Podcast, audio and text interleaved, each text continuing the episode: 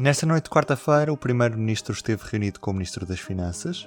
Apesar da polémica sobre a injeção do capital no novo banco, Centeno continua no governo. Neste P24, o comentário da diretora adjunta do Público, Ana Sala. Ah? Alô, Ana. Mário Centeno fica no governo, mas a questão é até quando? Podemos dizer uma data? Pois, essa é a questão do milhão de dólares, certo? Não vamos ser surtos ou cegos e não sei o que. Se está a avançar que é até junho. Não sei se passou em informações eh, lá de dentro, deve ser. Obviamente o comunicado do, do Primeiro-Ministro fala que Mário Centeno estiveram a preparar a entrega do orçamento suplementar, que será em junho, mas daí não se pode inferir que o Ministro das Finanças sairá a seguir ao orçamento suplementar.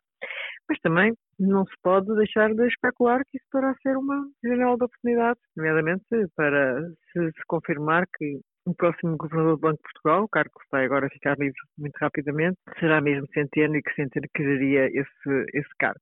A verdade é que Centeno nunca o desmentiu. Portanto, sempre deixou ficar uh, essa ideia de que seria candidato ao cargo, que não havia nenhum inconveniente em que o Ministro das Finanças fosse para o Banco de Portugal. E sabemos no regime português, o cargo de governador do Banco de Portugal é o cargo mais ambicionado por um economista português, e Centeno é um economista português. Vamos ver o que acontece tudo isto está um bocado.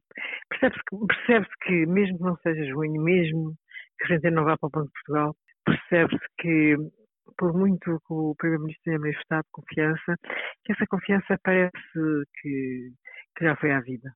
Sentir um ministro altamente fragilizado depois deste dia. Um ministro brutalmente fragilizado depois do primeiro-ministro ter dito o que disse e depois do Presidente da República ter vindo a prática de despedi-lo na praça pública. O Estado português cumpre o que tem de cumprir. Assumiu um compromisso, tinha de cumprir o compromisso. Havendo e bem uma auditoria cobrindo o período até 2018, a auditoria que eu tinha pedido há um ano, faz todo o sentido o que disse o Sr. Primeiro-Ministro no Parlamento é que é politicamente diferente o Estado assumir responsabilidades dias antes de se conhecer as conclusões de uma auditoria ou a auditoria ser concluída dias antes do Estado assumir responsabilidades.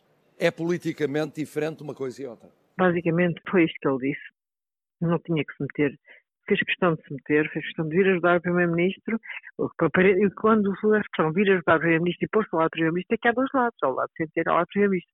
E o comunicado lá diz que se discutiu lá o problema de comunicação relativamente à auditoria do Banco de Portugal e às transferências. Aqui ninguém sabe bem, não é? Quer dizer, porque também eh, o Costa, o Primeiro-Ministro, tinha a obrigação de saber que a transferência eh, já tinha sido aprovada, ele, quando se comprometeu com a história da auditoria, tudo isto ainda, enfim, foi tudo muito mal gerido, muito mal gerido por, por vários intervenientes, em que parece que todos ralham e todos têm razão um bocadinho, não é? Há um bocadinho de razão aqui em todos, sem tentar muito fragilizado, sem dúvida que está. Mas é compreensível que, que, Marcelo se tenha colocado ao lado de António Costa? Eu acho que era desnecessário que, que Marcelo tivesse tido esta intervenção. Não me parece que, embora o Presidente Marcelo nos tenha habituado a poder intervir mesmo num, num, uma, crise numa junta de freguesia, acho que ele é capaz disso. Pode haver um problema de uma junta de freguesia num país qualquer e Marcelo vai lá e toma partido, ou, toma, ou tenta acalmar, ou tenta intervir. Parece-me que neste caso não tinha que fazer essa intervenção. Mas, mas quis fazer, quis fazer e eu acho que quis analisar também o seu próprio falta de apoio a Centeno. Portanto, no fundo, temos um ministro que, quer dizer, quase que foi demitido em praça pública pelo Presidente da República. Isto, obviamente, com prejuízo, aceitou ficar, ficou, quis esta reunião com o Primeiro-Ministro, aceitou ficar. E vamos ver se aceitou ficar por um período sem termo ou se tem um termo e esse termo é o mês de junho, de facto, quando depois de entregar o seu orçamento suplementar. Ia-te perguntar se também esta jogada política de António Costa quase que anunciar uma candidatura de Marcelo foi um, uma tentativa do Primeiro-Ministro de desviar as atenções de todo este caso da injeção no novo banco? Pode ter sido, mas eu acho que é um acontecimento político. Quer seja, quer não seja, porque há muito tempo que se enfim, que se imaginava que o PS podia vir a apoiar Marcelo Rebelo de Sousa, como a semelhança um bocado do que fez o PSD de Cavaco Silva em 1991, quando apoiou a recandidatura de Mário Soares. Já vários históricos socialistas e várias personalidades socialistas vinham defendendo esse cenário. Entretanto, também um grupo de, de socialistas, com Francisco Assis à cabeça, veio defender a candidatura de Ana Gomes, que é uma personagem que tem um peso político próprio, e que poderia ser uma boa candidata presidencial, mas que António Costa, de facto, abjura. Nunca teria o apoio dele. E Costa hoje veio desfazer qualquer coisa. Se, isso, se ele quis fazer isso por, para tentar desviar atenções da, da, guerra no novo banco, ou não quis, para já não conseguiu, se era essa a intenção. Mas acho que é um facto político, é uma, é uma coisa com muita importância. O PS ir apoiar o Presidente da República em é um facto político com muita importância. Se foi ou não para desviar as atenções, acho que não, não tem assim. Mas já não desviou e não tem muita importância.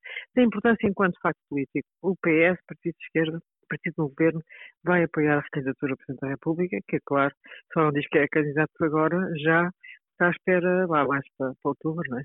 como ele disse. E deixa Rui Rio numa situação complicada este apoio?